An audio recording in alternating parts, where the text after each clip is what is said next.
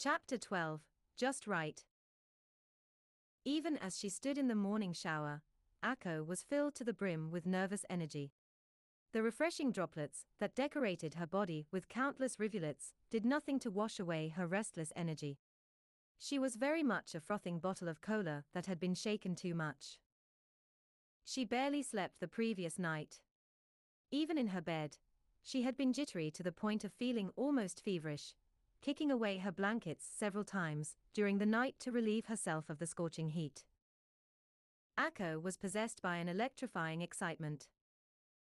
All because of a phone call that she had received the previous night. All because of Diana. Even through the incessant pitter-patter of the streams of water striking the ceramic tiles of which she stood on, Akko could hear Diana's nervous proposition echo in her mind with perfect clarity. Akko's phone vibrated on her desk as she was trying to make a start on the data structures assignment that had been released last week. Normally, Akko wouldn't bother starting until a few days prior to the due date, but Diana had insisted that she make the initial effort. Something about finding the motivation to start being the hardest part of completing it. She wasn't sure whether she agreed with Diana's wisdom, as surely, completing something was the hardest part of completing it, but Akko begrudgingly listened anyway. Because she was certain of two fundamental laws of the universe. 1. Diana had Akko's best interests in mind. 2. Diana was smart. Very smart. Too smart. The second premise was self evident. A tautology, if Akko recalled correctly from her logic course last semester. The first premise hadn't been immediately obvious to her from the start, but after spending many weeks with her newfound friend, Akko had become convinced of its truth through the countless pieces of evidence that she witnessed from her time with Diana. Thus, being the trained logician that she was, Akko deduced the following statement from the above set of premises. Therefore, I should listen to Diana. But at the moment, a new conundrum had presented itself. The caller ID was Diana Cavendish. What? Akko asked herself in vain. Diana never calls me. And then Akko's mind started pondering the possibilities. Wait, what if she's in trouble? What if something happened and she really needs help? Akko's mind started descending into a spiral of frantic panic. Fuck, fuck, fuck, fuck. She picked up her phone as quickly as she could, nearly pressing the decline button in the process, which almost doubled her heart rate. Diana. Akko yelled into the phone as soon as the line was open. Are okay, oh my god, please tell you're alright. Akko. Diana interjected with concern. Slow down. Are you alright? Am I alright? Akko asked incredulously. What do you mean if I'm alright? Are you alright? Yes. I'm fine, Akko. Why wouldn't I be? Akko released a breath that she was holding and felt the rapid beating of her heart subside as a glorious relief washed over her. Oh, thank God, she sighed. You never call me. So I thought something bad must have happened. A pause. Oh? I'm sorry, Diana apologized awkwardly. I sincerely hope I didn't make you worry too much. Of course not. Akko chuckled sheepishly. Okay. Maybe just a little. I should have known better. I promise I'll text you first next time. No. Don't apologize, Diana, Akko reassured with a sense of urgency, as if Diana's feelings mattered more than the near heart attack that she had suffered only moments earlier. It's all good. If you say so, Diana said in an unsure voice. I definitely say so, Akko reiterated confidently. Even she herself didn't know where she drew that confidence from. Diana, stop stalling, came a voice in the background that Akko heard over her phone's speakers. It sounded suspiciously like Hannah. I'm not stalling, Akko heard Diana say in a muted voice, like she was talking to someone beside her. She was cut off by a ask what you called her to ask, in the background that sounded suspiciously like Barbara. Um, Akko started, not knowing how she should sound. Is everything all right over there? HM.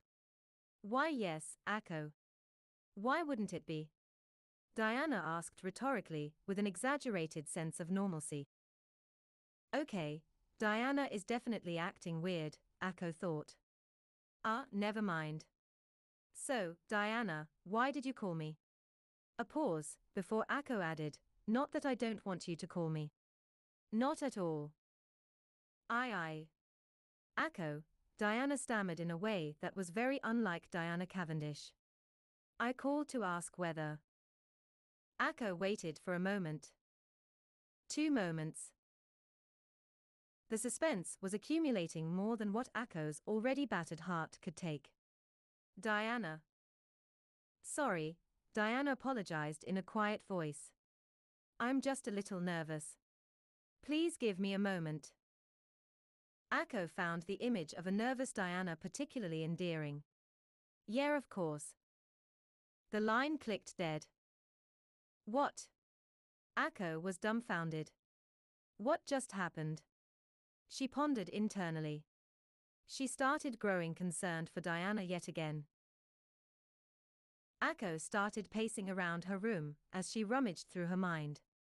She couldn't think of any reason why Diana would act the way she did over the phone.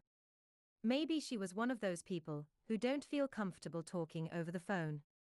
That would be consistent with the fact that up until now, Diana had never called her. But that didn't explain why she had called Akko just now. Why would Diana be nervous over the phone? To ask her a question. What kind of a question would make Diana the nervous wreck she sounded moments earlier? After a few rounds of pacing around her room, Akko had a ridiculous thought. What if, nah, unless? Her phone vibrated again. In her hand this time. She immediately tapped to answer. Diana. Akko, Diana replied quickly, as if going any slower would reveal her lack of confidence. Are you all right now? Would you like to go on a date with me? Diana asked in a tone that was an unnatural mix between confidence and the lack thereof. Akko's heart skipped a beat. Did she just? I'm sorry, can you repeat that? Please don't make me ask again, Diana pleaded in a breathy, meek voice.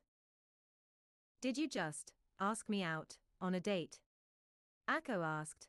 The words coming out of her mouth made her feel like she was having an out of body experience. A moment before Diana responded. Yes.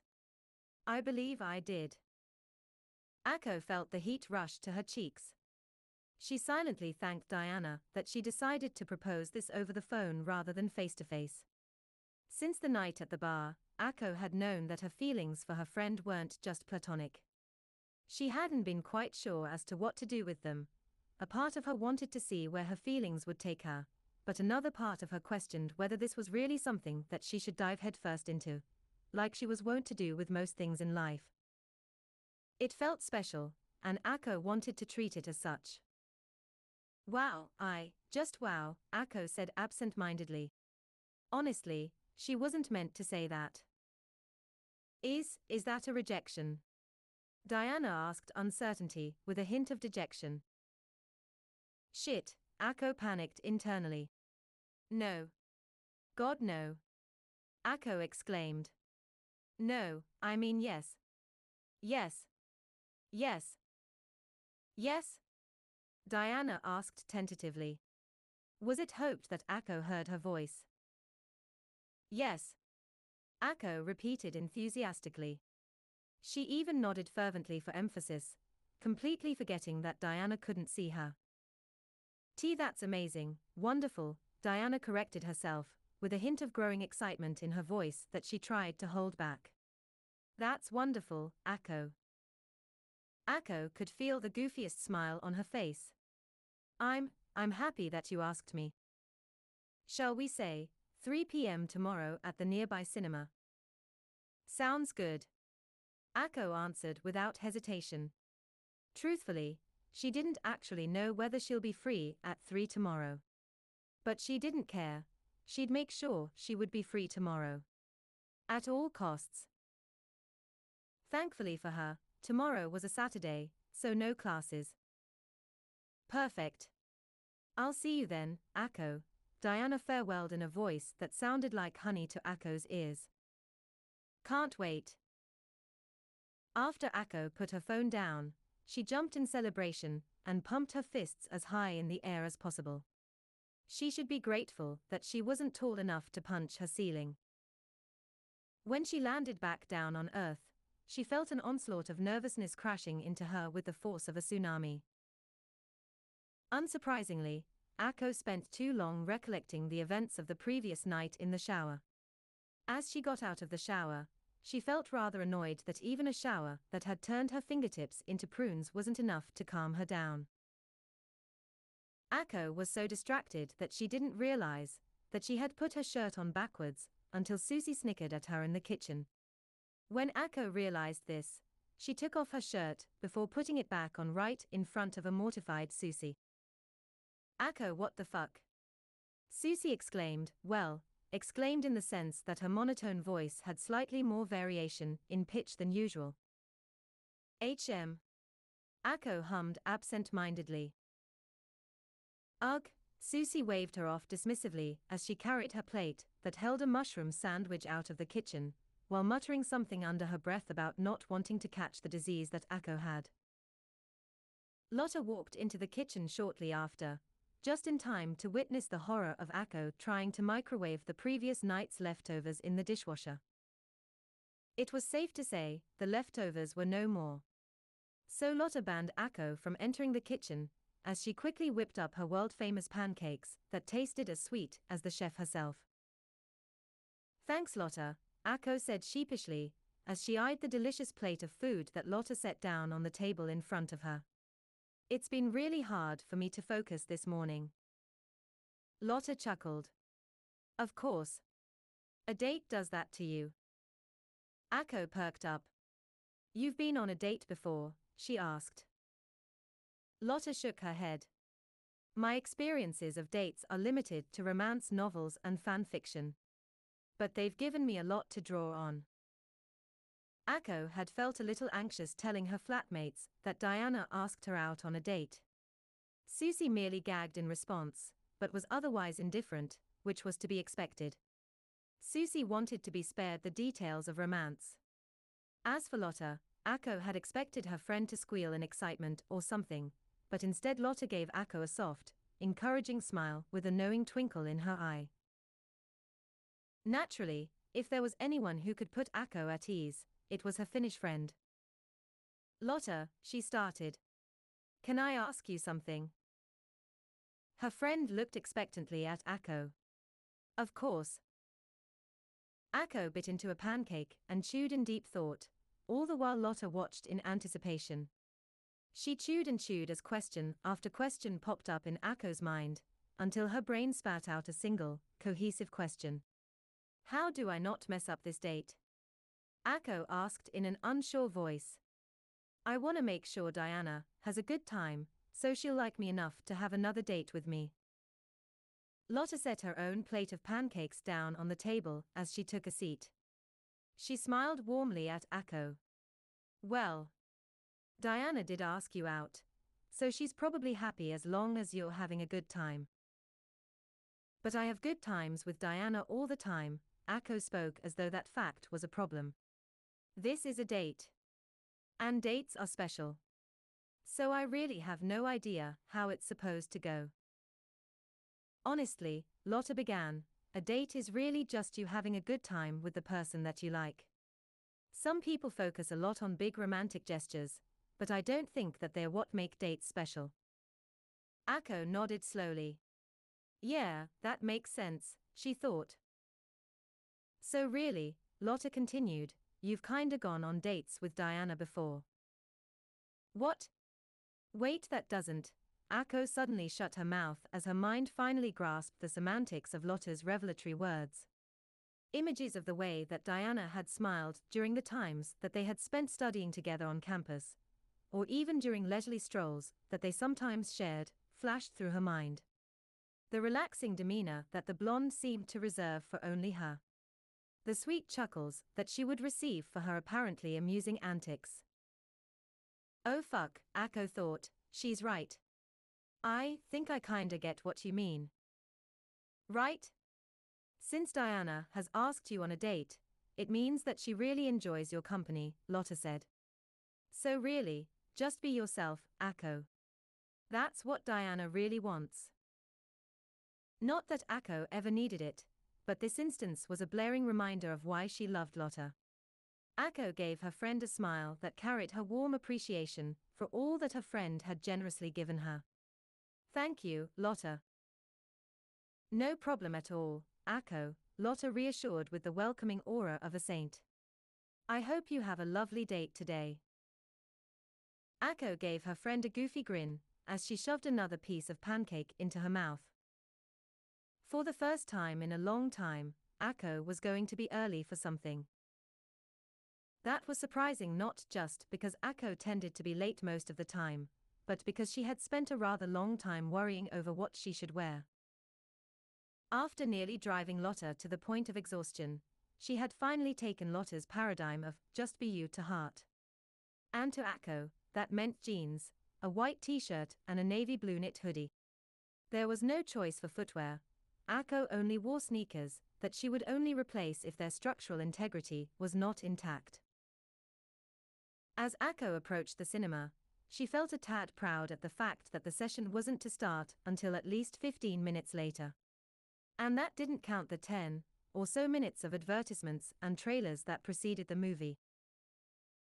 Whatever little pride that she had imploded on itself and collapsed into a black hole that sucked the confidence she gradually gained throughout the day, leaving the familiar sensations of nervousness in its wake as she saw a bewitching blonde waving at her near the entrance. As Akko's eyes drifted down, her eyes bathed in the casual elegance that exuded from Diana's outfit. A tasteful white blouse under a black leather jacket. Diana wore light blue jeans that, unlike Akko's, were pristine without any rips and white vans. The smile on Diana's face made Akko's insides feel warm, but it also echoed Akko's own anxiousness. Good afternoon, Akko, Diana greeted softly. I hope you've been well. A little too formal, Akko thought. That's one of her nervous tics. Yeah, I've had a good Saturday so far, Akko said, not exactly truthfully since she had spent every waking second of her day worrying about her date with Diana. But it's about to get a whole lot better. Because of the movie. Diana asked with a soft smile, perhaps encouraged by the thought that her choice of the movie was a good one. Because I get to see you. Smooth. Akko congratulated herself internally. You're a tiger, Akko. Rare. Diana's cheeks grew a shade of crimson as the faux confidence she had faltered. Akko, she began, trying to keep her voice even from the endearment and embarrassment that she felt. Are you flirting with me? Maybe. Akko responded in an uncertain tone. This is a date, right? Diana looked as if she was out of her element. Yes. Perhaps flirting is to be expected. Only if you're comfortable, Akko said quickly. And it's not like I'm any good at it. She laughed sheepishly. Neither am I, Diana said with a smile that looked a little less nervous. Her shoulders were less tense than before. It seemed that Akko's open humility as well as consideration, for Diana really helped to put the blonde at ease. It made her feel like she wasn't going to be judged. Like she was safe to just be herself. I suppose we'll just figure it out together. Together, Akko echoed as she beamed at Diana. The girls entered the cinema with nothing but bubble tea for Akko. They both figured that they should save their appetite for dinner. They were early, but neither girl minded. You weren't waiting for me back there for ages, right? Akko asked. I wasn't, Diana said with some guilt. Oh god, you got here real early, didn't you? Akko said, internally chastising herself for not having come even earlier. Even when I'm early, I'm late, she thought. But then again, this is Diana. If one looked closely enough, one could see that Diana was fidgeting with the tips of her fingers. I just couldn't stand the thought of making you wait, she said while avoiding Akko's gaze. Akko could not believe how adorable Diana was. She pushed her bubble tea in front of Diana, nearly making the other girl jump. Here, Akko enthusiastically offered. For your troubles. Akko, I really don't. I insist. Diana looked at the adamant expression on Akko's face, then down at the beverage, then at Akko again, then at the straw. She seemed to steel herself, and fixed Akko with a retired yet determined gaze, as she drank from the straw where Akko's lips had touched only moments ago. Akko watched with a strange fixation as she felt weird, but strangely exhilarated. Once Diana finished her sip, she asked, So, how was it? Diana took a moment as she chewed the pearls, before swallowing. She smiled at Akko. It's interesting and good. Thank you for that. No problem. Akko couldn't help herself from taking another sip from her straw. She hoped that she didn't come off as too eager. We kissed. Indirectly. Akko was too busy celebrating that fact to notice Diana watching her with a conflicted expression, as if she didn't know how to appropriately feel about using the straw that her crush used, as well as her crush using the straw that she did. Not long after, the movie trailers started playing, followed by the movie itself. There were about a dozen other people seated in the theater, but it was surprisingly empty for a Saturday. While it was convenient due to its proximity to the university, there were far fancier cinemas elsewhere in the city that were preferred by moviegoers. Unfortunately, Wonder Woman wasn't a horror movie, so there weren't any opportunities for Diana to be frightened enough to grab Akko's hand, or for Akko to take Diana's hand under the guise of being scared. But that didn't mean that Akko was going to give up. She barely paid much attention to what was happening on screen, as most of her mental focus was on trying to find the courage to reach for Diana's hand. We kissed indirectly, Akko thought, so holding her hand should be a piece of cake. Despite her flawless logic, she still found herself shaking a little as she made her hand move a millimeter closer to Diana's. One millimeter down, a couple hundred more to go. It was definitely not an easy feat trying to celebrate such a marginal achievement. You're Akko Kagari, she motivated herself, the girl who is halfway across the world from home in pursuit of your dream. You're the defender of Chariot. You're fearless. You're. Akko groaned in frustration of her inability to roll up her sleeves and take the hand of the girl she liked, the girl who had been the one to initiate the date. Thankfully, it was during a scene in which Diana got hurt on screen, so Diana probably thought that Akko was really into the movie. Hold up, Akko's mind did a mental spit take, the main character in this movie is called Diana too. She immediately nudged Diana's hand, her Diana, wait, my Diana. With her own. She felt Diana's twitch slightly, but she pushed on. Hey Diana. Akko whispered. HM. Yes? Diana whispered back, clearly not expecting a conversation in the middle of the movie. Or perhaps she was taken by surprise by her contact with Akko's hand. You look pretty in this movie, Akko said, her nervousness masked by her almost flirty tone. Diana chuckled. Akko wished the theater wasn't so dark, so she could see Diana's expression. Was she blushing? Akko would never know. I wish I was that pretty, Diana leaned in towards Akko and whispered in a playful tone. You're prettier, Akko responded in a heartbeat. That earned her a squeeze from Diana's hand on her own. Neither girl moved their hand from the other's even after their brief conversation subsided. You're a smooth criminal, Akko. She internally patted herself on the back. Holding her hand, Akko prayed that Diana wouldn't be put off by how clammy it was from her previous anxiety. But really, she couldn't tell if that was from her or Diana. Akko didn't care, and it seemed neither did Diana. Having achieved what she had sought after and basking in the bliss of physical contact, Akko enjoyed the rest of the movie intertwined with Diana's fingers. When the session concluded, the girls stood from their seats and stretched. As they walked out, Akko's hand felt cold. She longed for the warmth that she had lost. Did you enjoy the film? Diana asked as they exited the cinema. It was pretty good, Akko replied with a smile. Did you choose it just for me? Diana looked slightly sheepish. I must admit I did. I thought it was a decent film myself. Yeah, for sure. Although the fight at the end was kinda over the top. I thought so too, Diana said as she nodded. I also thought that the antagonist's motivations were lacking and bland. I know, right? Akko agreed enthusiastically. As they walked towards the campus, Akko saw a poster for another movie on the side of the cinema. Oh. I really wanna see this movie. Blade Runner 2049. I very much would like to as well, actually.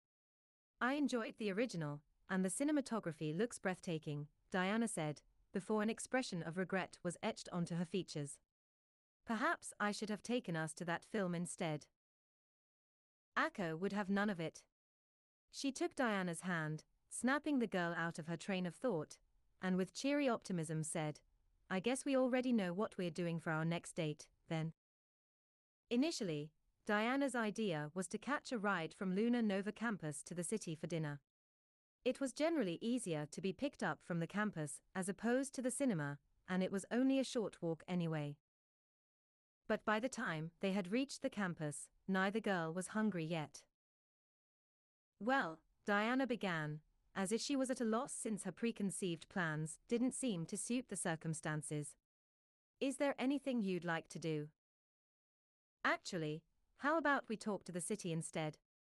Akko suggested. Diana seemed surprised by the thought. I've never actually done that before. Would that not be tiring for you? Are you kidding? Akko slapped her thigh and said, You bet these bad boys can handle it. Diana's eyes wandered to the other girl's thighs, and doubt seemed to be the furthest thing from her thoughts. Then let's go, shall we? Diana said with a smile. In fact, Akko preferred walking to the city. Not only did it save commuting costs, she also enjoyed the relaxing stroll through the bustling city. Naturally, since she knew the way better than Diana did, she led the both of them. Akko took the quieter streets that avoided the main road, so the obnoxious urban traffic didn't get in the way of the two of them conversing comfortably. The conversations flowed naturally and pleasantly. Walking always helped Akko think and feel comfortable. Perhaps it had something to do with how the changing landscapes and environments aided the flow of her thoughts. They spoke about their upbringing in their respective countries, where they wanted to go in the future, their outlooks on life, and much more.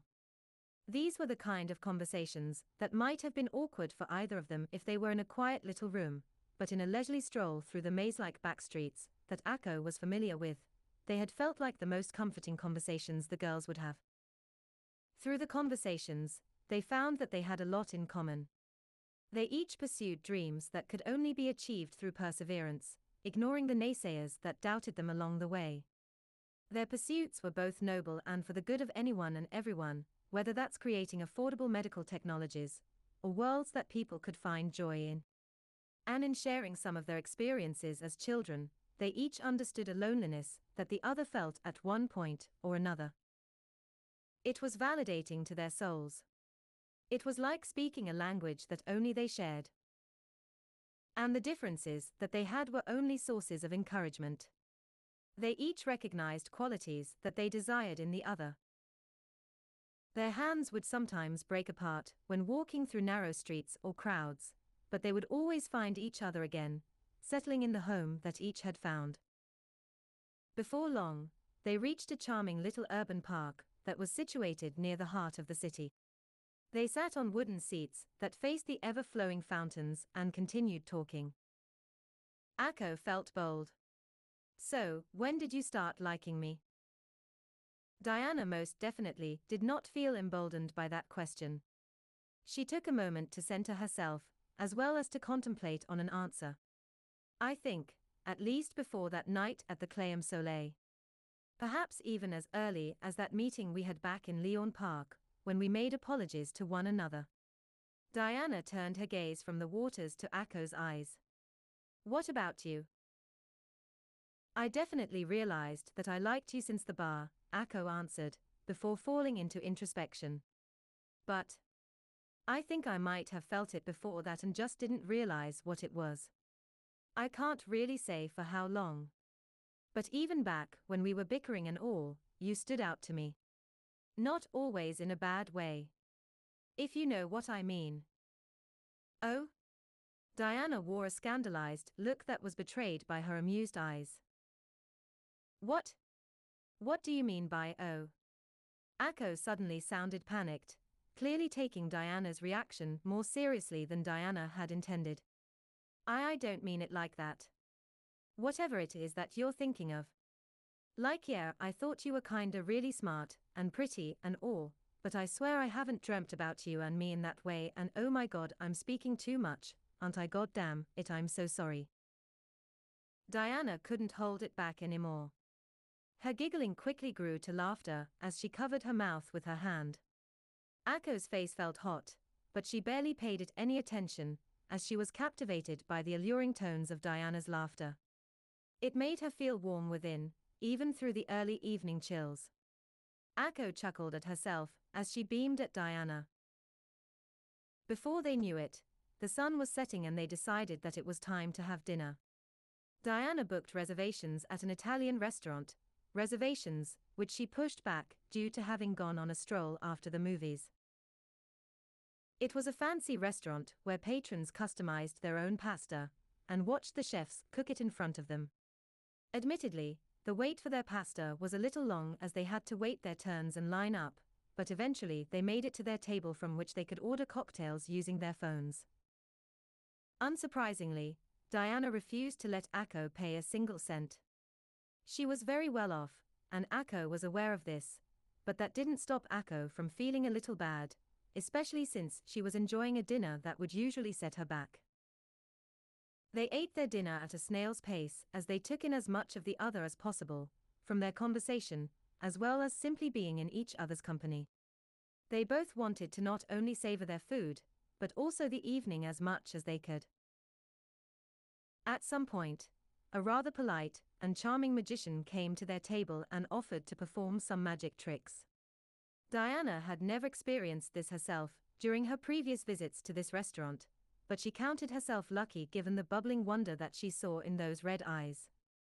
It was safe to say that Akko's love of magic extended beyond the legend of Arcturus. By the time they left the restaurant, it was past nine. Diana ordered a ride for them via her phone, and it arrived within only a couple of minutes.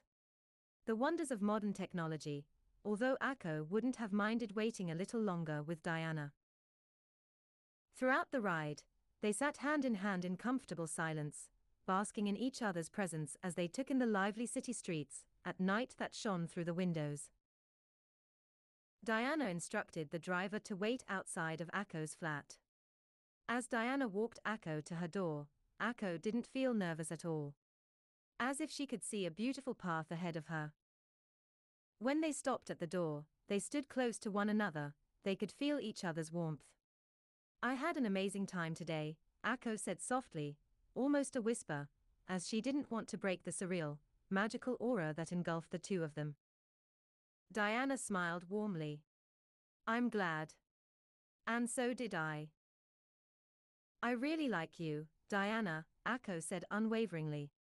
Like, like, like. I like you, Diana. Will you go out with me? Diana chuckled as she squeezed Akko's hand. I feel very much the same, Akko. And I'd love to. Akko smiled as she leaned in slowly. She smells sweet, Akko couldn't help herself. Like flowers.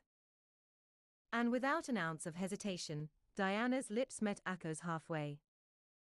It felt just right. Soft. Warm. Heavenly. A chaste kiss that carried a promise. It didn't last very long, but its brevity didn't at all diminish its perfection. They waved goodnight as Diana walked back to her ride. Their eyes met one more time, before Diana entered the vehicle. Akko didn't open her door until the car was out of sight. And when she did, she saw a Lotte that was on the verge of exploding with elation for her. Chapter 13 Long Distance Even in the cold, Diana was warm with affection. As she walked arm in arm with Akko through the snowy night, the cold was nothing but an afterthought compared to the brunette who wore an oversized orange windbreaker that was passed down from her okaasan. Diana couldn't think of a place in the world that she wanted to be more than next to Akko in the frozen streets. The street lamps lit the path with an almost amber hue. It added an even more dreamlike quality to the surreal moment. Somehow, the vacant streets did not diminish the unique atmosphere that came with Christmas Eve. It had felt like the months had snuck up on Diana as she dove into her days with the newfound perspective that came with dating Atsuko Kagari. She couldn't believe that a single day had passed with Akko as her girlfriend. Then a week. Then a month. But at times, the days felt never ending, like blissful dreams that stretched the distance between the seconds. Like when Diana would help explain something to Akko during their countless study sessions, and her blue eyes would watch in fascination as she sees a tinkle in those deep red orbs that shines with comprehension and gratitude. Like when Akko's expression would be anticipating and adorable as she watches Diana taste her cooking, only to turn into pure joy as she sees Diana's genuine smile. Diana. Diana. That was all the warning she received before she was tackled by a blur of brunette hair by the side into a hug. Diana was barely able to keep her phone from flying from her hand. Ayako. Diana squeaked out in surprise as her legs fought to keep her upright. Oh my god, you wouldn't believe it, I didn't believe it. Akko all but verbally vomited with excessive excitement. Passers-by turned their heads to glance at the girls curiously, but no one paid any mind. It was the day that results for the semester were released. Diana organized a meeting with Akko in the morning to visit an art gallery in the city. She thought that it would be a nice outing to not only spend time with her girlfriend, but also to unwind together if Akko wasn't happy with her results. Contrary to what Diana had initially thought of Akko when she had first met her, Akko enjoyed the arts. She appreciated the work that artists put into them, as well as the places that art can take the viewer. She was even starting to be more open to the thought provoking kinds of art. And Diana was going to do her darn best to encourage Akko's explorations in that area. You've seen your results? Diana asked, still having an Akko wrapped around her body like the bandages on a mummy. Akko retracted a little to meet Diana's eyes. In that moment, Diana could see the culmination of months of hard work and weeks of anxious waiting in Akko's eyes. It was elation and relief. I know I said that I wouldn't peek at my results until you got here, but I couldn't help it. Akko exclaimed animatedly. I couldn't stop fidgeting and stuff, and I didn't know whether I could take it if I got disappointed in front of you without bracing myself, and the next thing I knew my phone was already unlocked and on the uni portalan. Akko, Diana cut her rambling girlfriend off. Take a deep breath, Akko took a much needed but perhaps unnecessarily large breath, held it for a length long enough to be a cause for concern, then released it. She then took another large breath. So yeah, I had a peek at my results and oh my god I kinda did super well like yeah I felt like I worked harder this semester. But I was kinda anxious anyway, because you never know but. Diana leaned in and placed a quick kiss on Akko's lips to shut her up. Unfortunately, it short circuited Akko's brain since she didn't expect to feel soft, warm lips on hers while rambling about academics. I, uh, I, I, Akko stammered, role playing dial up on the internet. Diana chuckled. Will you show me? Akko nodded as she held her phone to Diana. After a brief second, Diana looked back into Akko's eyes, which had been studying her expression, with a mixture of pride and affection. I knew you could do it, she said softly with a smile. Akko's eyes gleamed with appreciation. It was because of you. Diana gazed into the red ocean, pouring the contents of her heart that Akko had sowed. The ocean stirred fervently in response. You should see yourself the way I do. Time slowed in those moments as Diana filed them deep into her memories, to be replayed over and over again when she wasn't with Akko. Being in a relationship was a new experience for both of them. Trying out new things with another person who was as scary as it was exciting, but having the knowledge that it was the same for each other helped pave through much of the awkwardness with solidarity. Warmth. Hands exploring arms and clothed backs. Sitting on Akko's bed that was admittedly cramped, their lips familiarized with one another, meeting and parting and meeting and parting in a duet that repeated its beats indefinitely. They breathed heavily as their hearts raced to match the excitement that they felt. It wasn't just purely physical. They felt close in more ways than one. Intimacy. It wasn't something that Diana had ever felt before. The same could be said for Akko, she supposed. This entirely foreign feeling was heady and exhilarating. She had never felt as close to anyone as she did with Akko in this moment. For in this moment, she wasn't Diana Cavendish, the ever composed, invulnerable woman who people respected from afar. But rather, she was Diana, an inexperienced girl who wanted to share new experiences with the girl who had turned her life upside down. The girl who had sowed the seeds inside her heart that Diana had once thought was barren, which had blossomed into insuppressible feelings that made Diana feel alive. She was the Diana that was letting her vulnerability display as she moved without much of the grace that she was usually known for, all to learn how to please Akko as well as herself. For once, she gave herself into desire with another. And it felt good. It felt heavenly. After some time that neither girl kept track of, Diana pulled away. She could now see the light flush over Akko's face, and realized that she herself likely also wore the same color, if the heat that she felt was anything to go by. Akko looked at her in bemusement. Diana. What's wrong? she asked with mild concern. Nothing. Everything is good. Really good, Diana replied as she regained her breath.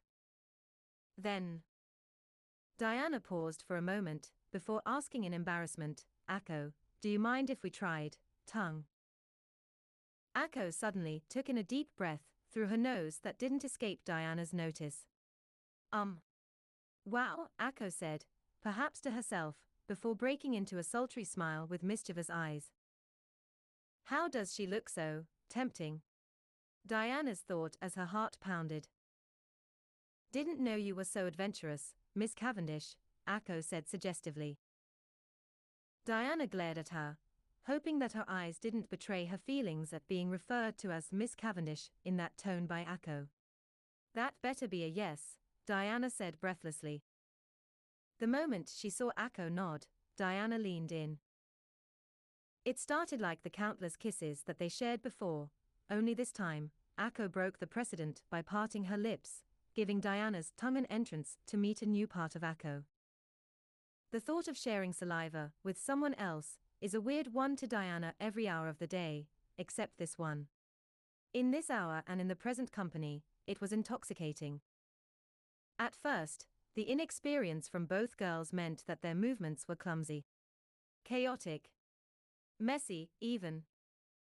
But priding herself as a fast learner, Diana soon settled into a comfortable rhyme with Akko, and their pleasure spiked. Touch taste, smell, sound. All of these senses were as equally sated as they were insatiable. The exception was sight. Both girls closed their eyes, which only served to heighten the other sensations through which they experienced one another.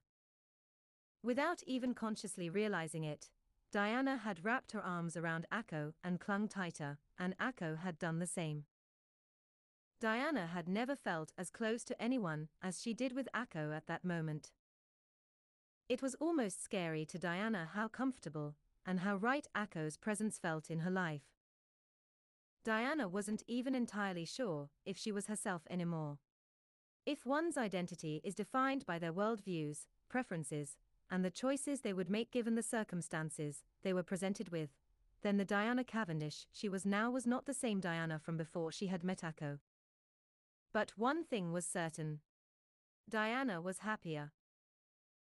Treading through the snow by Akko's side in comfortable silence, she felt fulfilled. As if the indescribable feeling of emptiness that she had felt for years had finally receded. Like she had been missing Akko this whole time, despite not knowing who the girl was until months before. They had left last Wednesdays at around 11. It was their Christmas Eve celebration with their remaining friends, who had yet to go home for the holidays. Amanda and Sucy were, unsurprisingly, staying around for the winter break. Constanze was also staying around to finish a mechatronics engineering project before returning to Munich. Jasminka and Lotte had left a week after their final exams. And of course, Hannah and Barbara tagged along since they weren't going anywhere. Akko had booked her flight home to be during the middle of the first week after New Year's. She reasoned with her parents that it was cheaper that way, and that she wanted to spend more time with her friends. Both of which are not necessarily untrue, but the real reason was that she wanted to spend more time with Diana, especially without any academic pressure on her part. Their evening in the pub had been rather relaxed. Not any different from how Akko's friends would usually spend their time in last Wednesdays, although Diana bought fancier cocktails for Akko, a stark contrast to the cheap beer and cider that she usually would have with her friends. Nowadays, Amanda and Hannah were on amicable terms, although Diana could have sworn that there was still residual awkwardness lingering in the air. It was felt whenever she saw a mischievous twinkle in Amanda's eyes, as if she was about to tease Hannah or deliver the usual rowdy banter that she had with her other friends, that would be gone anticlimactically the next second. An improvement, nevertheless. Akko knew that Diana didn't particularly enjoy staying out too late. So, without even being prompted, Akko had offered to leave with her despite Diana not having shown any indication of wanting to leave. During that moment, all Diana could think in her head was about how amazing and considerate, and thoughtful, and understanding Akko was. She gave Akko a peck on her lips when they had left the front entrance. Diana had offered to arrange a ride for the both of them to her place, but Akko instead suggested that they walk. Even through the winter chill, Akko wanted to stroll through the white streets with Diana, who was only happy to oblige. Akko's enthusiasm for life was infectious. Being with her, Diana was starting to appreciate the smaller things in life. Simple things that could bring joy or inspire beauty, that she would have overlooked before. After 15 or so minutes, they reached Diana's flat, where Diana kicked off her black boots and took off her grey coat, while Akko ran for Diana's room the moment her sneakers were off of her feet. Diana could only smile as she heard a thump on her bed as she walked towards her room. Akko's antics were as endearing to her as they were amusing. When she walked through her own door, she saw Akko lying on her bed face down, her brunette hair scattered across Diana's pillow.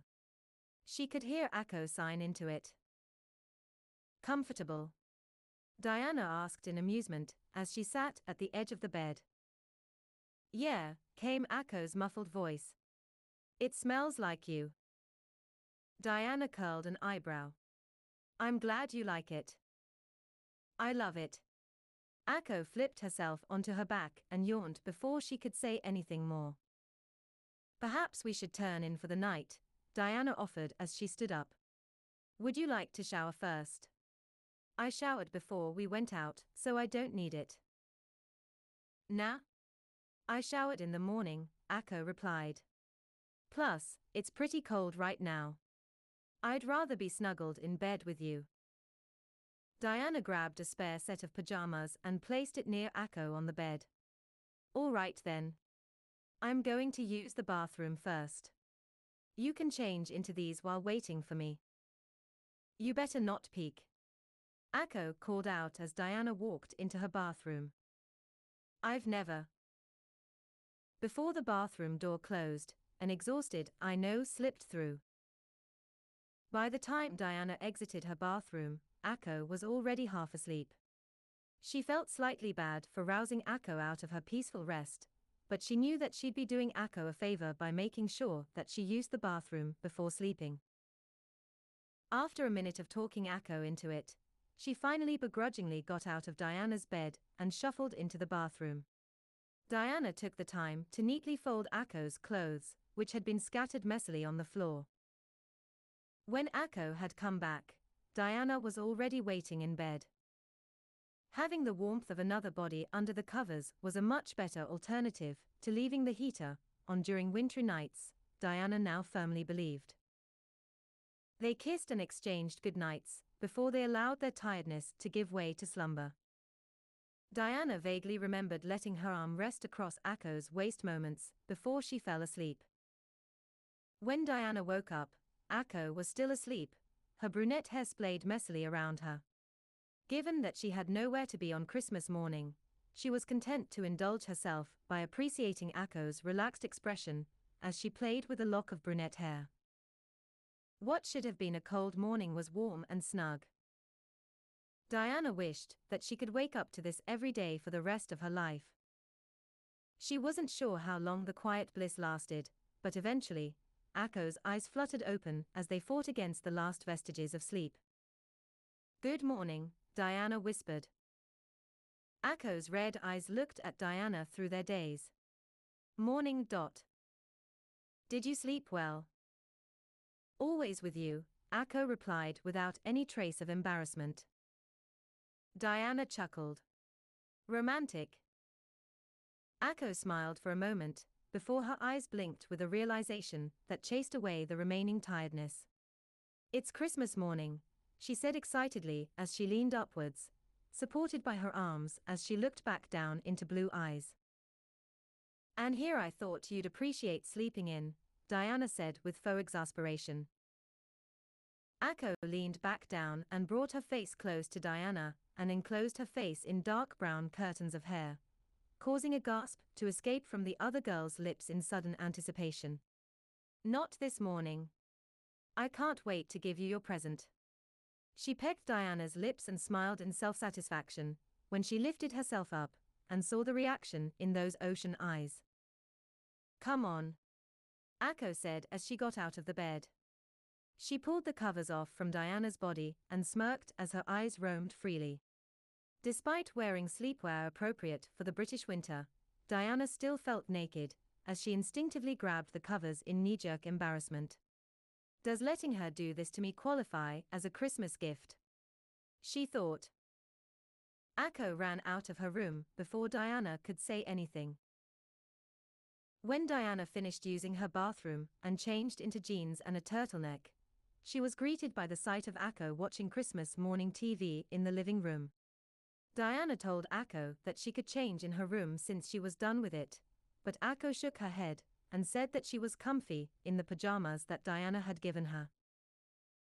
Hannah and Barbara left shortly after breakfast to visit their families.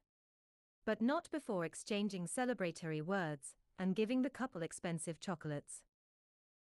It was safe to say, Akko was ecstatic and hugged them with enough force to choke a small horse. Sitting near the small yet tasteful Christmas tree that Barbara had purchased for the previous year, Diana offered to give Akko her gift first. She walked back into her room and took out the pristinely wrapped package that was sizable and heavy enough for her to strain a little. When she handed it to Akko, she told Akko not to shake it for clues with a severe look in her eyes that communicated her seriousness. Diana was never good at picking out and giving gifts to people, because there weren't many people nor occasions in her life that motivated her enough to do so. But she thought that Akko could do with a new laptop to run the programs she needed for university, as well as game development. Diana had expected various reactions from her girlfriend. But what she didn't expect was a dozen seconds of speechlessness and a hanging jaw, followed by tears under red orbs that threatened to spill. Akko gently placed the package on the floor and hugged Diana in affection and gratitude. Her voice was wobbly when she expressed that this was too much, and that she felt guilty for accepting it. It was only when Diana had emphasized the sheer magnitude of her wealth using easy to grasp metaphors that Akko stopped crying and vowed to take care of the laptop, as she would with a baby. Akko looked sheepish when she dug a small box from her bag and handed it to Diana, explaining that Diana's gift dwarfed Akko's present for her. Diana reassured that she wasn't expecting anything, and that she would cherish whatever she received from her. When Diana unwrapped and opened the box, she saw a pendant made of a spiral seashell that was snowy white. She thought that it was charming. And when Akko had explained that it was a shell that she found on a beach earlier that year with her friends, and had polished it and made it into a sturdy pendant with the help of Constanze, Diana found the gift to be immensely touching. She felt silly that she didn't put in the effort to personally make something for Akko. To give Akko something truly unique and meaningful beyond just practicality. Diana supposed that that made them even. No, she corrected herself. Akko upstaged me. For the several more days that Akko remained in England, Diana rarely took off her pendant. Diana saw Akko off at the airport. Their farewell embrace lasted long enough for Diana to worry over Akko missing her plane. Akko had tears in her eyes as she looked back at Diana past the gates. Diana, however, gave a smile that promised their reunion. When she returned home to her flat that day, she felt an intense loneliness that had cut through the optimism that the New Year's had brought a few days ago. It was a combination of various things. Akko was on the plane back to Kyoto, and not in Diana's arms. Hannah and Barbara are staying with their families for the holidays. The empty university campus. The biting cold. She had gotten too used to having people around her. Too used to Akko's exuberance and affection. It was like the debilitating juxtaposition of stepping out of a hot shower on a wintry day or of being forced out of a rare spring in a vast, lifeless desert. Diana held the seashell that hung from her neck. It helped to fill the emptiness she felt with beautiful promises and heartfelt sentiments. The cold shell brought her warmth. She supposed that she should be lucky to feel what she was feeling at that moment, because it validated the time that she had spent with Akko so far. That, truly, Akko gave Diana's life what she had been missing. What she needed. Diana felt purposeless without Akko. After all, her own friends were away and the university was having their holiday shutdown period. What was she going to do, call Aunt Daryl? The thought had made her shudder. It wasn't even worth joking about it. The real joke was that Daryl actually called later that day to ask whether Diana was coming back to the Cavendish estate. It was not an invitation, but rather a mere confirmation of intentions.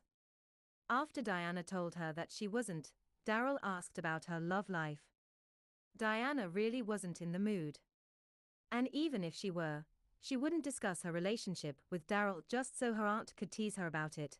Or worse, say disparaging things about Akko, Someone who was short of the British aristocracy due to not fulfilling either of the two requirements. She was neither British or aristocratic.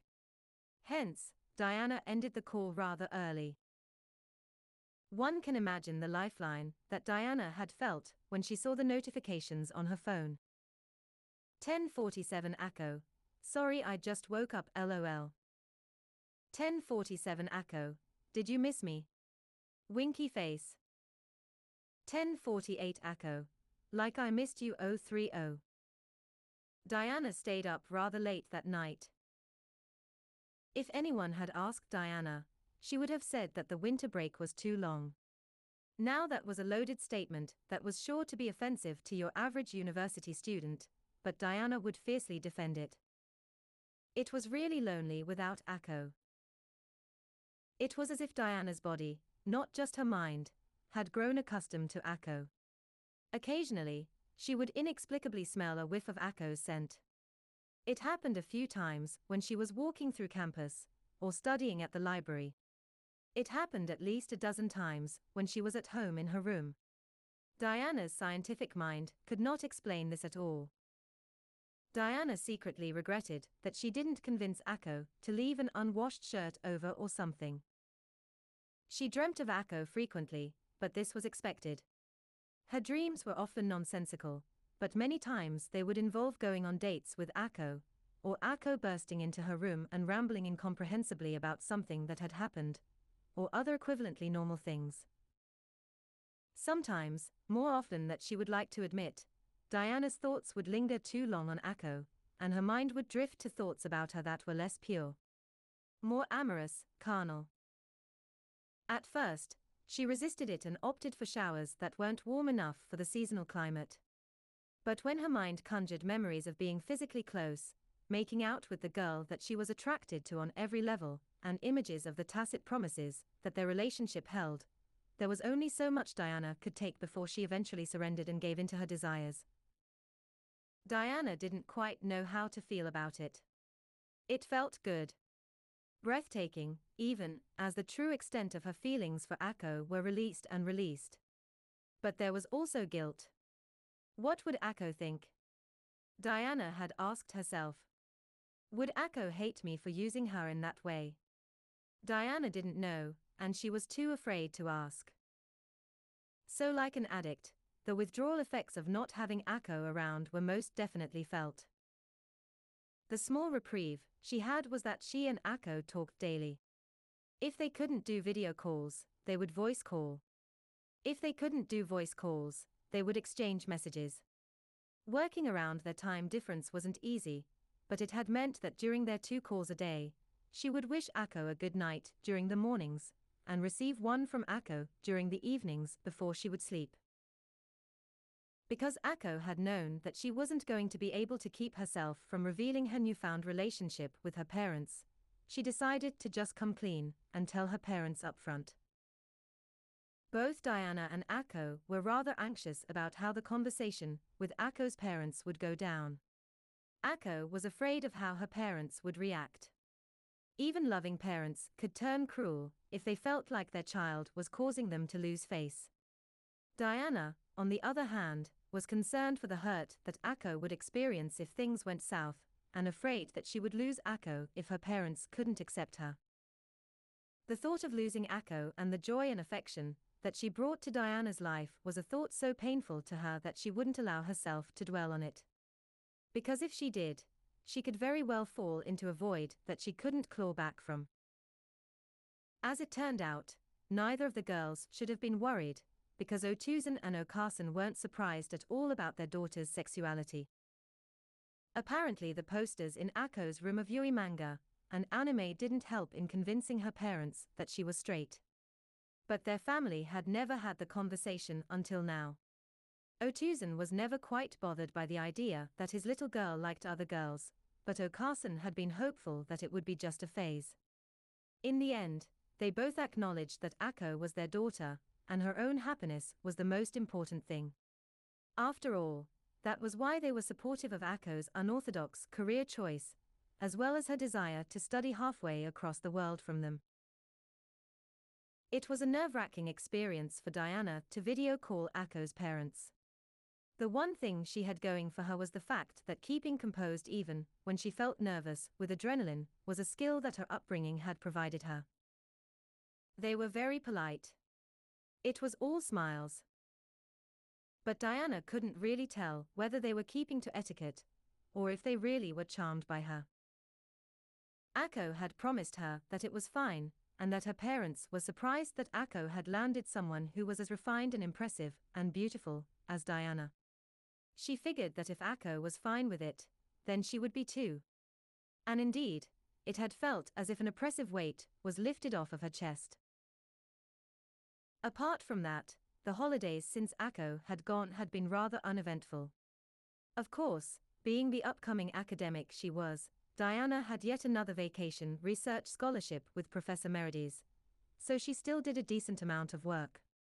Rather excitingly, the research that they had been working on over the last six months had proved to be promising. So Professor Meridies had tasked Diana with drafting a manuscript aimed at one of the top publishing journals in the area of biomedical research. Getting her name out there was an exhilarating prospect. Not only because of the idea that she was publishing genuine research that would be of interest to world class researchers, but also due to the realization that Diana would be making a measurable step towards the future that she had been preparing for her whole life. Given their fruitful time, Diana had been propositioned by Professor Meridies to do a master's thesis under her supervision before the end of the previous semester. That had been perfect, because Diana had been set on doing her master's program under her anyway. Croix, Diana would mentally correct herself. Professor Mary, Croix had asked her to refer to her as such. Calling me by my title makes me feel old, she had said in a dry expression. Unsurprisingly, Diana's application for her master's program at Luna Nova had gone through without a hitch. She heard back within the week, along with the award of an academic scholarship, whereas she heard that some of her peers waited over a month for a decision. Was it her academic track record, or her Cavendish privilege, that had given her such a red carpet reception into the prestigious program? Diana really hoped that it wasn't the latter. During her downtime, in which she wasn't talking to Akko or researching, she took the time to relax by reading some novels that had been on her backlog, or attempting to watch TV shows that her friends suggested. Truth be told, Diana wasn't very good at relaxing. She always tended to bury herself with work. So when she had free time on her hands, she usually either struggled to find something relaxing to do, or buried herself in more work. But she was determined now to do the latter this time. Because Akko had asked her not to. But Diana. Akko had cried. You need breaks. You gotta use the time you have now to take it easy. And so Diana did. Or tried to. She had replayed The Legend of Arcturus for the first time in many years under Akko's suggestion. Better yet, she had live streamed her playthrough for her girlfriend. That had been fun, even with Akko being a backseat gamer. No, Diana. You gotta use Metamorphie Faciesse to transform Fafnir into a weaker form, so he can't use his insider trading attack. Akko would say, or say it with me, Diana. Shiny. Arc? Aside from the legend of Arcturus, Diana would play the game that she and Akko had made during the previous semester. Their project had received excellent marks, and Ursula had congratulated the girls personally. Akko had been beside herself with fulfillment and optimism. After all, with Diana, Akko had made a game that she was immensely proud of, and received praise from her idol, now that had been a shock when Akko had found out. Really, Akko was right about games being fun. Having a game that was fun to play had meant that Diana could sometimes pass the time with a glass of wine and enjoy what she had made with Akko.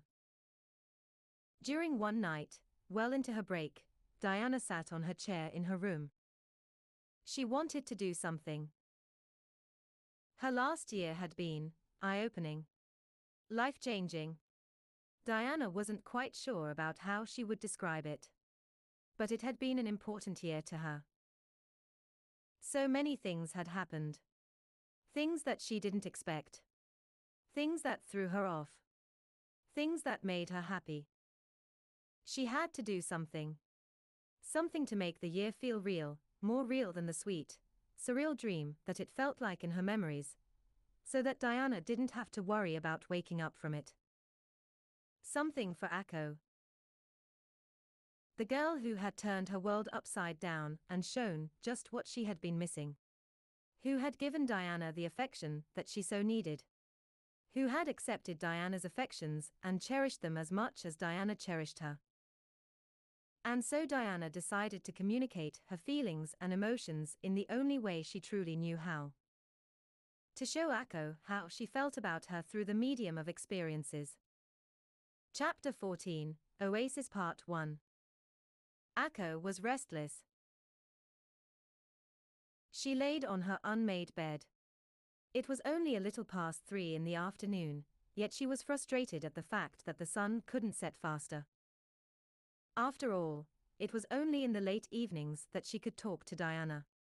If she tried to contact her now, she would only be disturbing Diana's beauty sleep. Akko didn't want to abuse the trust that Diana had placed in her by not leaving her phone on silent. When Akko was younger, she would revel in having nothing to do, because that would mean that she would have time to do the things she enjoyed, like playing The Legend of Arcturus, trying to write games, sketching fan art of Shiny Chariot, and so forth. But now, she couldn't spend time with the person who she enjoyed being around the most. Everything in comparison seems duller somehow. Akko wasn't depressed. She just simply wished she could enjoy her break in Japan with Diana. She wanted to show Diana her favorite spots in Kyoto. She wanted to show Diana her favorite hole in the walls. She wanted to experience her first time drinking in Japan with Diana, since Akko was finally back in Japan and was just at the legal drinking age here. Akko sighed. There wasn't any point in moping around about missing Diana. God, Akko thought, I'm heels over head over that girl, wait, or is it head over heels? Ah, who cares? It's not like anyone can read my thoughts to laugh at me anyway. There wasn't any point in planking on her bed. She was finally back home in Kyoto, a thought that would have filled her with excitement in the previous semester when she felt a little homesick. She might as well take advantage of that fact. So, grunting with effort, Akko raised her legs high in the air before swiftly bringing them down onto the floor, producing enough momentum to propel the rest of her upper body off of the bed. Standing there, upright, Akko felt cool. The only things there were missing were cool shades over her eyes and a Diana Cavendish to charm. Maybe she would record herself doing it again later for Diana. Looking outside her window, Akko saw that the skies were grey, but they weren't threatening enough to warrant wearing clothes that hedged against the possibility of rain. So she put on her old brown sweater and a pair of warm jeans and a red beanie that was a birthday gift from her paternal grandmother over half a dozen years ago. Walking out of her room and towards the front door, she saw that her mum was sitting on the couch, watching something on her phone, while her dad was browsing his computer. Oh Carson. Oh Tuzen, Akko called out as she strode past them. I'm going out for a walk. Will you be back for dinner? Carson asked. Yeah, probably, Akko replied. Might get something to eat anyway, though. Otousan chuckled without taking his eyes off of the screen. That sounds about right. Do you need any cash? Akko checked her wallet. A bit over 3,000 yen. Nah. I have enough. Before she exited the front door, she heard it's cold, and be careful out there from her parents. Akko was happy that her relationship with her parents hadn't changed after telling them that she was dating Diana. In her mind, that conversation was a terrifying one to have. But when she was having the conversation, it just felt awkward. Otousan was surprisingly nonchalant about it, although in hindsight, that shouldn't have been surprising at all. He was always the more relaxed and less conservative of her parents. With Okaasan, however, Akko knew that she probably still held onto some form of hope that her little girl would someday marry a man and give birth to Japanese grandchildren, or whatever. So, not hearing any complaints from Okaasan was a blessing that Akko was glad to have. Akko wouldn't be surprised if Otousan had placated Okaasan behind closed doors. One thing that had helped is the fact that Diana was Diana, charming, well mannered, elegant, intelligent, beautiful. So naturally, when her parents met her in a video call, there was no room for them to criticize Akko's girlfriend. Akko could tell that her parents felt like that they were talking with someone who was of a classier breed, and so they gave Diana the reception that they would give to someone important. The same way that they might address their employers, or a politician. In Akko's mind, her parents likely thought that Diana was out of Akko's league. And frankly, Akko would agree. But the only thing that her parents had remarked about Diana was, she seems like a nice girl, and Akko was thankful that it was all they had said. The streets were dry. Akko counted herself lucky, since it had rained on four days of the previous week. As Akko walked through the familiar streets, she heard the traditional percussion that played from speakers that she couldn't see. It sounded as if it was playing from every direction, impossible to get away from. Growing up in Kyoto, she was used to this. It even made the streets feel more homely now that she had been living overseas. The streets looked nothing like what she had become used to in England. They were a strange blend of traditional and suburban. On the side of the street that Akko walked on, the apartments and buildings were varying shades of grey, brown, and brick red. The sides of some of the buildings were littered by vending machines and small shops and restaurants, but every building was bordered by dozens of power lines supported by utility poles every dozen or so meters.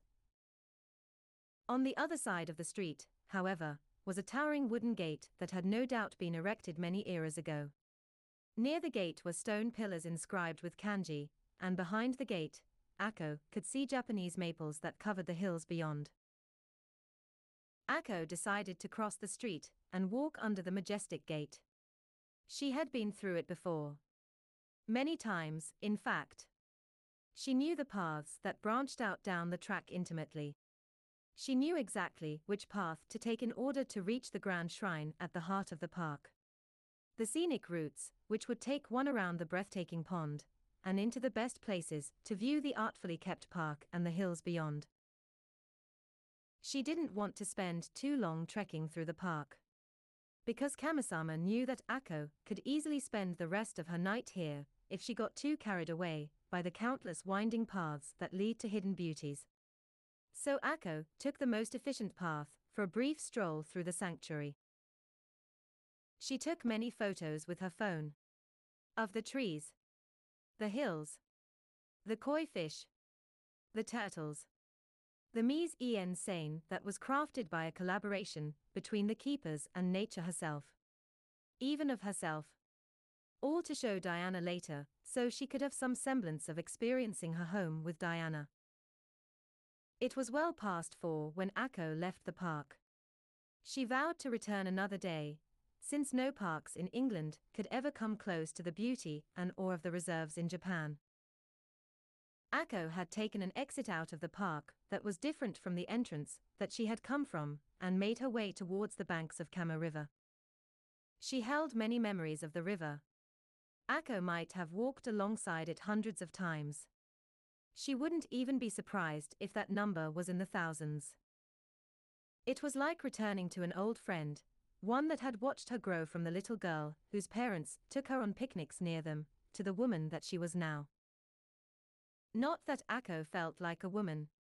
She still felt like a girl who was trying to find her own way in the world. After several minutes of strolling along the river, Akko sat at the edge of an incline that touched the flowing water. It was strange to think that this river was a constant in Akko's life. It was an anchor that she would always come back to. Its unending movement represented not only the passage of time in Akko's life, but also an inspiration that Akko's will should be as unceasing as the motions of the river. After all, it was the river where Akko had vocally proclaimed her dream of becoming a creator, who would bring joy to the hearts of others. Of being someone just like Chariot. Who knew that Akko would one day meet Chariot in the flesh? Would meet the woman who shaped the person who Akko was today, and who had told her that she would support Akko on her journey however she could. It was a strange experience for Akko to receive an email from her lecturer after her marks were released. Ursula congratulated her on her fantastic results. While Akko had been happy reading her praise from Ursula, it felt almost a little insincere given that she was far from the top of the class. An ominous feeling sank in after reading the line that ended with Come visit my office sometime. Post traumatic stress disorder from her past associations with visit and office being used in the same sentence, probably. Whenever she had been invited to a teacher's office in the past, it was never for anything good. Always reprimands for accidents or pranks, or solemn talks about her less than stellar academic performance, or her unconventional career aspirations. Diana had encouraged Akko to visit her favorite lecturer. Diana had told her that it sounded like a good thing. And Akko knew better than to question her girlfriend's omniscience. Akko had been mentally gathering the courage to knock on the door to Ursula's office when she saw that it was already open. With Ursula busy typing away, not noticing the awkward brunette standing in her doorway. H. Hi Ursula, Akko squeaked out. Her voice cracked from her dry throat. Oh, sorry I didn't notice you sooner, Ursula said kindly with a smile. Come in. Take a seat. She turned her chair away from her computer, as if whatever she was doing didn't hold a handle to the significance of having Akko in her office. Congratulations on your excellent mark in the course, Ursula said as she raised her hands to lightly clap. You deserved it, Akko. The amount of effort and heart you've put into the work really shows. Akko blushed. She wasn't used to being praised so openly. T thanks, Akko said sheepishly as she scratched the back of her neck. It was nothing. A lot of my peers did even better. Ursula looked as though she was scandalized by Akko's trivialization of her own efforts. It wasn't nothing, Akko. I won't accept having you think that.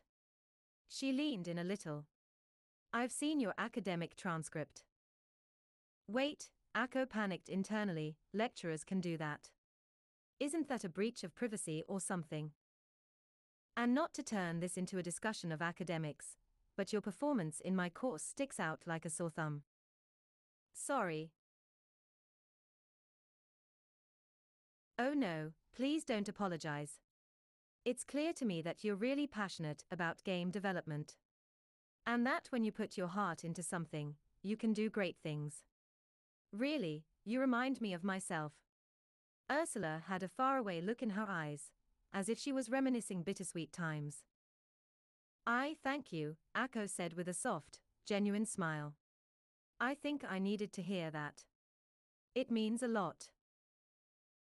Ursula gave her own smile in response. She seemed almost motherly at that moment. I want to let you know that I've been where you are. My own grades weren't so glamorous back then, Ursula chuckled to herself. If you ever need guidance on anything, let me know. I'd be more than happy to point you in the right direction in achieving your dreams. Akko was floored. I don't know what to say. Really, thank you. At that moment, her red eyes looked past the chariot and saw a small trophy. It wasn't just any trophy. It was an award that she recognized instantly, the Best Indie Game Award from the year that The Legend of Arcturus had won it. Chariot didn't collect it in person, because they wanted to maintain their anonymity, having insisted that the game mattered more than the creator. Chariot. Ursula all of a sudden looked nervous, as if the confidence in the conviction she had declared earlier had suddenly vaporized by the dropping of that name. Ah. Yes. That was the other thing I wanted to talk to you about. Ursula was a chariot. Akko had been studying under her idol this whole time. At that moment, Akko had been ecstatic and starstruck, as one usually were when they met their idol in the flesh. But that quickly turned into somber understanding when Ursula explained her rise and fall as chariot. The excitement, optimism, and pride as tens of thousands of people found their own joy in a game that she had created. The opportunities that her unexpected success gave her.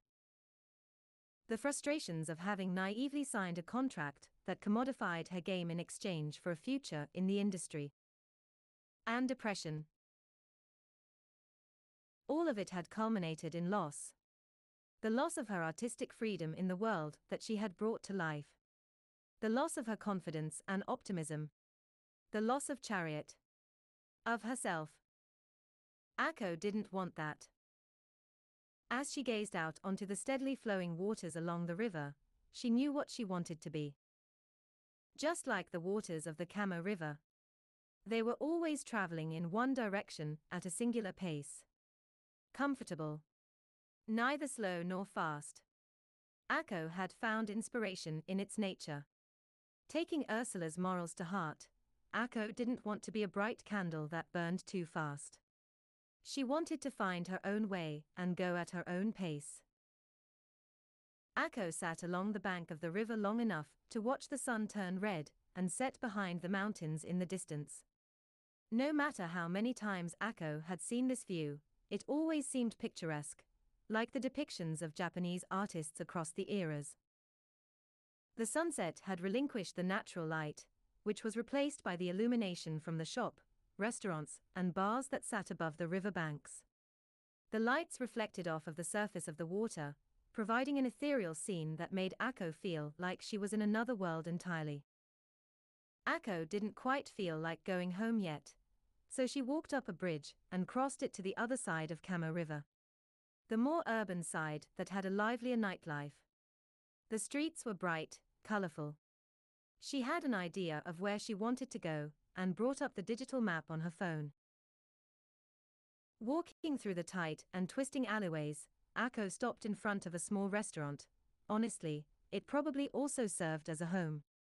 Suddenly remembering that the last time she ate was more than four hours ago, she felt her stomach grumble and her eyes homed in on the takoyakis that were being cooked.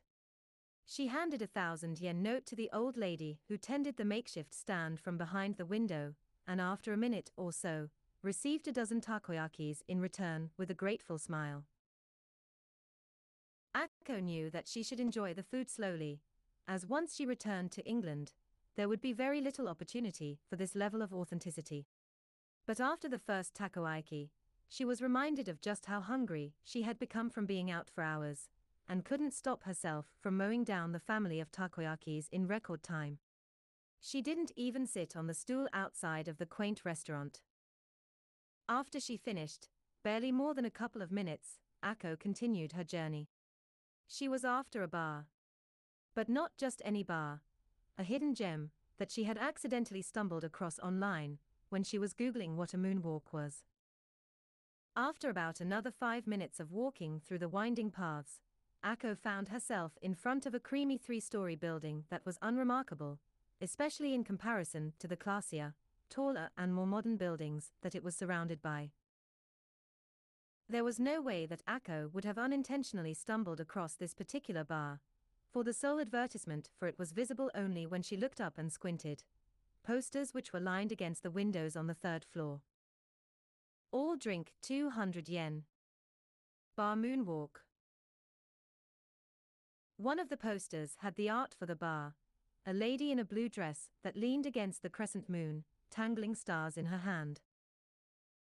Akko climbed the narrow stairs that were surely hazardous. She imagined that they would be particularly lethal for patrons who might have had too much to drink. Walking through the door, it was like a portal to a different world. The dimly lit place was fairly small for a bar.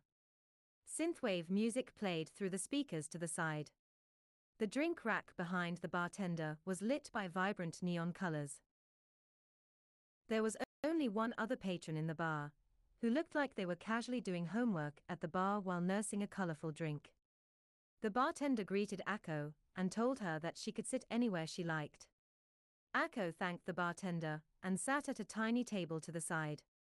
The bartender then walked up to her and handed a piece of paper that had their Wi Fi name, password, and a website address. He explained that food and drinks were to be ordered online via the address on the paper. Akko was excited by how convenient this was, as this meant she no longer had to try and fail to hide her ignorance of the different types and brands of alcohol in front of bartenders. It took her three times before she managed to type out the address correctly. 400 yen table charge.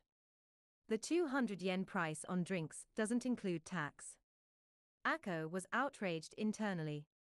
And they are charging how much for the fries? I guess that's how they make their money. Akko vowed to only buy drinks, as the food was most definitely overpriced.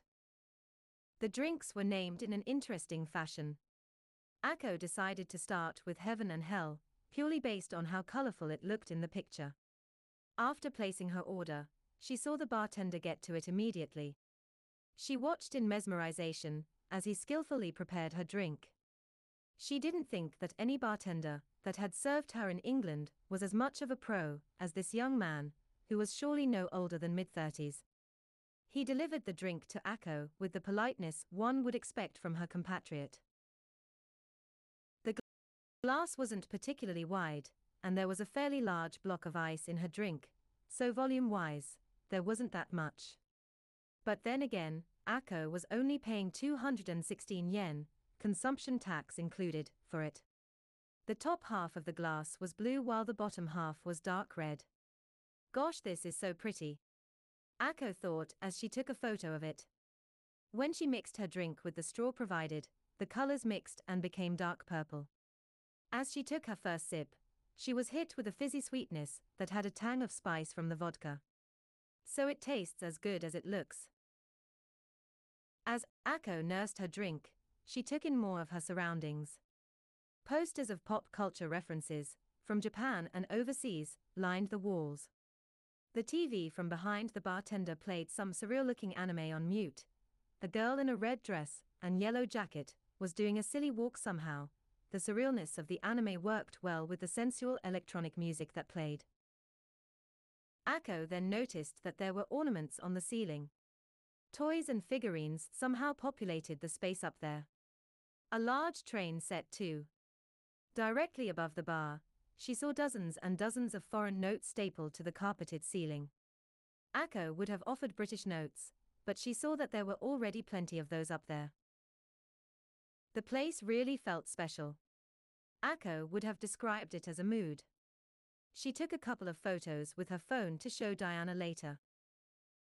As Akko was waiting for her next drink, a tequila based drink called Oasis, she saw a couple walk through the door hand in hand. After the bartender gave her her aqua drink, he greeted the couple at their table and gave them a paper that was similar to the one he had given to her earlier. They sat on a couch together. After they received their drinks, they talked animatedly, as if they were the only two people in the room, lost in a world of their own. They were relaxed. The girl had an arm around him. He had a hand on her knee. Their eyes rarely left each other's gazes. He said something and she laughed through a hand that she brought up to her mouth. God. Akko wished they were Diana and herself. Oh, the things that she would have been willing to do in exchange for sharing the moment in this bar with Diana. She wished that she could touch Diana right now, that she could rest her hand on Diana's knee, or Diana's hand on hers, as they stared intensely into each other's eyes. Was that weird? It couldn't have been that weird, since this couple, and many other couples out there, did things like that. Akko wanted to do that with Diana. And more. The physical aspect of her relationship with Diana had been slow, but that wasn't really something that Akko regretted. It was evidence that they both cared for one another, that they were unwilling to do anything that made the other uncomfortable. After all, they were both new and inexperienced to this whole relationship thing. So exploring physical experiences with one another seemed like something monumental. Something that was sacred and to be treated with utmost respect and prudence. But that didn't mean that Akko didn't want it. She craved it. And being with Diana all the time, without indulging in it further, had only served to strengthen the feelings. And now that Diana wasn't around, Akko's thoughts could run without inhibitions. Diana had given her so much. She had challenged Akko in a way that nobody had before. She had made Akko feel indescribable things in her heart. And yet, Akko wanted more. She needed Diana. In every way possible. God, she wished it were her and Diana sitting on that couch, nursing pretty cocktails in the dim lighting that made everything feel more sensual. Every touch is more electrifying than the last. Akko sighed. Maybe one day she could gain the courage to stop being uncertain and make the leap with Diana. She didn't want to doubt Diana's feelings for her, or her feelings for Diana, but this was really serious stuff. If there was even a sliver of doubt, then she had to be careful. This wasn't like everything else in life, where Akko would run headfirst with reckless abandon, with faith that everything would be all right. No, because she couldn't allow room for regret. From Diana. Akko wouldn't forgive herself if Diana did something that she would come to regret because of her. Akko sighed and decided to turn her gaze away from the lovey-dovey couple and watch the strange images on the TV. Maybe this is why some people don't like public displays of affection, she thought as she tried to sip from her glass. Tried, because it was empty. Akko decided to have one more drink. Sex on the beach. Akko shrugged as she placed the order. Sure. The drink was yellow towards the top and red orange at the bottom. It had a nice fruity taste that reminded Akko of summer. She finished the drink after about a dozen minutes and paid the bill in cash at the bar. The place was starting to fill up by the time she walked past the door. The steep, ominous set of stairs met Akko again, but this time, she was looking down from the top. It looked like a staircase into the void. Knowing her own clumsiness, she descended slowly. Breaking her leg and or cracking her skull wasn't exactly something she wanted when there was a beautiful girl waiting for her halfway across the world. Akko decided to take the bus home rather than to backtrack, as her desire to walk the streets of Kyoto had been satiated. On the bus, Akko bounced on her seat in anticipation and excitement of all the things that she would tell Diana later about her day, and of all the photos that she would show her. Akko's alarm woke her up at 8:30 a.m. as usual. She sloppily slapped around for her phone to turn her blaring alarm off. Her body still wanted to sleep more, but she got up and went to wash her face in the bathroom anyway. A small price to pay to begin her mornings with Diana. But when she brushed her teeth and switched on the laptop that Diana had gifted her for Christmas, she saw the message from Diana. 7:55 Diana, Sorry, but I won't be around for your morning. I'll be on later in your day, so we can talk then.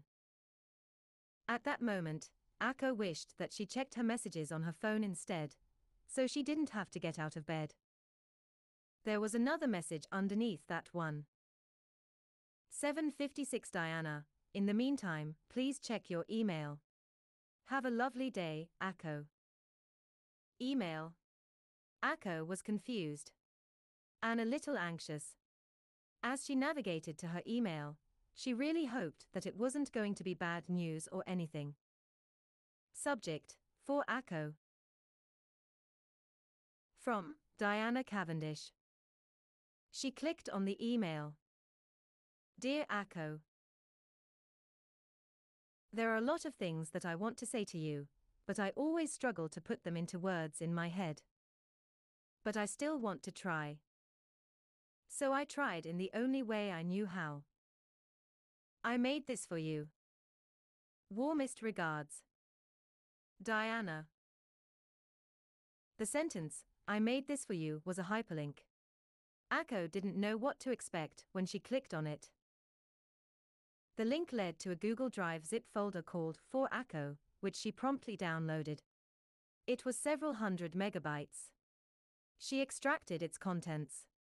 The UnityPlayer.dll made it clear that it was a game made in Unity.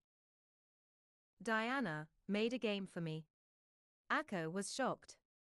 She held her breath as she double clicked. For underscore Akko.exe. Darkness. There was nothing. Before the pitch black gave way to a blinding white.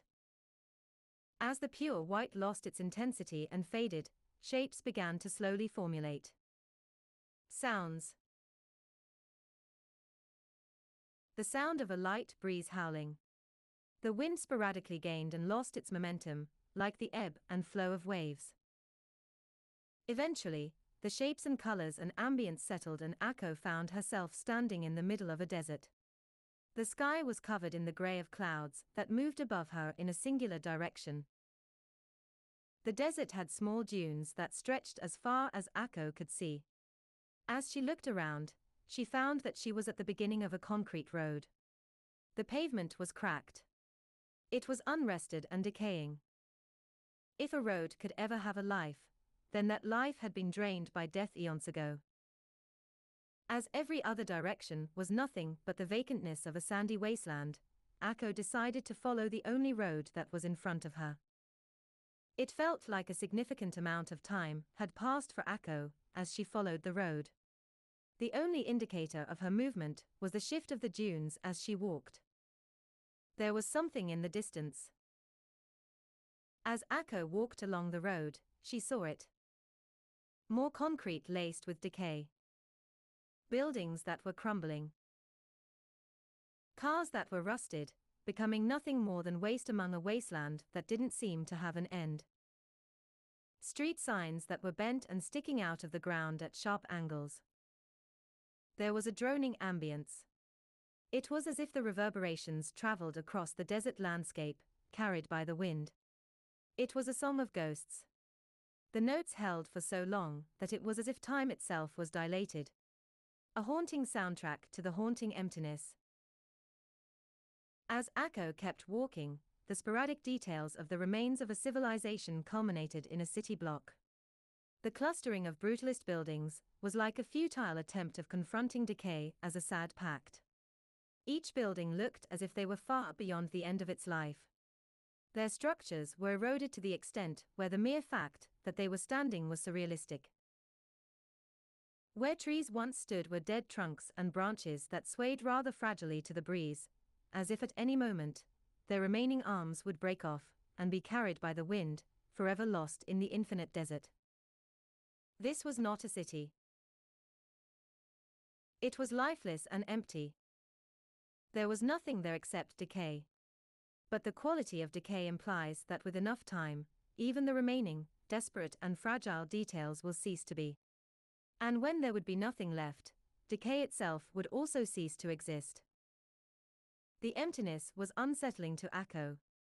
It felt like a presence was there, or perhaps a presence should have been there, but there was nothing. The ambient notes still played in long loops that made Akko feel like she was experiencing time in much the same way as the broken objects that she could see. She felt sympathy for things that could not feel. After some time of exploring the city block that, to Akko, felt like she was visiting a graveyard, she saw something in the distance. There was a tiny yet unmistakable blot of green among the backdrop of sand and grey. Akko couldn't help but be drawn to it. It was too different. It was a promise of something that wasn't empty. As she walked towards it, she noticed that the sky above the green spot was clear blue. A stark contrast to the grey that casted shadows above everywhere else. She began to see something that she didn't expect. Vegetation. Trees. Plants. Life. Akko eventually noticed that while it was predominantly a beautiful green, there were other vibrant colors. Some plants were red, orange, or even purple, giving them an otherworldly quality that enhanced the beauty of the oasis as well as its incongruity with its desolate surroundings. It took some walking, during which Akko realized that the ambient sounds began to evolve. She heard birds chirping in the distance, waters flowing, leaves whistling against the wind. Sounds of life. Even the ambient music began to sound somewhat livelier. The soundscape was brighter. The notes changed quicker as they harmonized with one another. Steady movement was felt in the music, distinct from the slower, somber tone that had followed Akko as she roamed the landscape. Soon, Akko found herself crossing the boundary of which the grains met plant life. She was within the refuge from the loneliness of the landscapes that had surrounded her. This change was also felt in the chords that played. It was beautiful. Unlike when Akko had explored the deserted city block, which she had done so out of a feeling of necessity, she explored the sanctuary that she had found herself in with wonder. She walked among the plant life, finding beautiful details that seemed to only exist for her. Eventually, Akko reached the large spring that sat at the center of the oasis. The moment she touched the water, the ambient music faded away. In the absence of the music, she heard the movements of the water and the whistling of leaves with clarity. Akko really did feel like she was in another world. A world that was only for her. Then, the sounds of an acoustic guitar faded in. It sounded beautiful, but what had sent shivers down Akko's spine was the soft voice that accompanied the notes played by the guitar. Circle of pine and red oak. Circle of moss and fire smoke. Fan on the ceiling like a wheel spoke. Push the clutch and I pull the choke. Wanna listen to the sound of you blinking. Wanna listen to your hands soothe. Listen to your heart beating. Listen to the way you move. Akko ventured further into the spring. The water was clear, and she could see fishes of various colors frolicking about. She looked around, and from the water, it looked like the spring was surrounded by nothing but the colors of life. There was no indication that she was in a desert at all. And I don't want to talk about anything. I don't want to talk about anything. I wanna kiss, kiss your eyes again. Wanna witness your eyes looking. I don't wanna talk about anyone. I don't wanna talk about anyone. I wanna sleep in your car while you're driving. Lay in your lap when I'm crying. Akko saw aqua light emitting from the center of the spring. As Akko swam towards this light, she dove beneath the surface in pursuit of finding its source. She saw it. The light seemed to be coming from a large tunnel beneath. The light seemed to be pulsating, like a heartbeat. Akko could feel herself being called towards it. Weren't we the stars in heaven? Weren't we the salt in the sea? Dragon in the new warm mountain. Didn't you believe in me? You held me the whole way through. But I couldn't say the words like you. I was scared, Indigo, but I wanted to. I was scared, Indigo, but I wanted to. It was hope in the face of uncertainty. Akko didn't know what to expect when she dove into the bright tunnel, but she wasn't worried. The oasis was a place where she felt safe. Where she felt a connection that spoke to her soul. It inspired the warm and exciting feelings that came with finding somewhere where she belonged.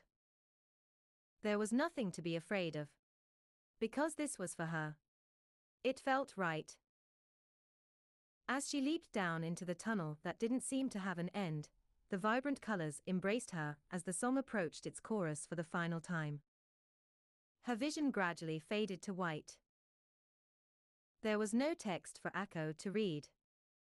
But she didn't need anything more. Because she felt it in perfect clarity.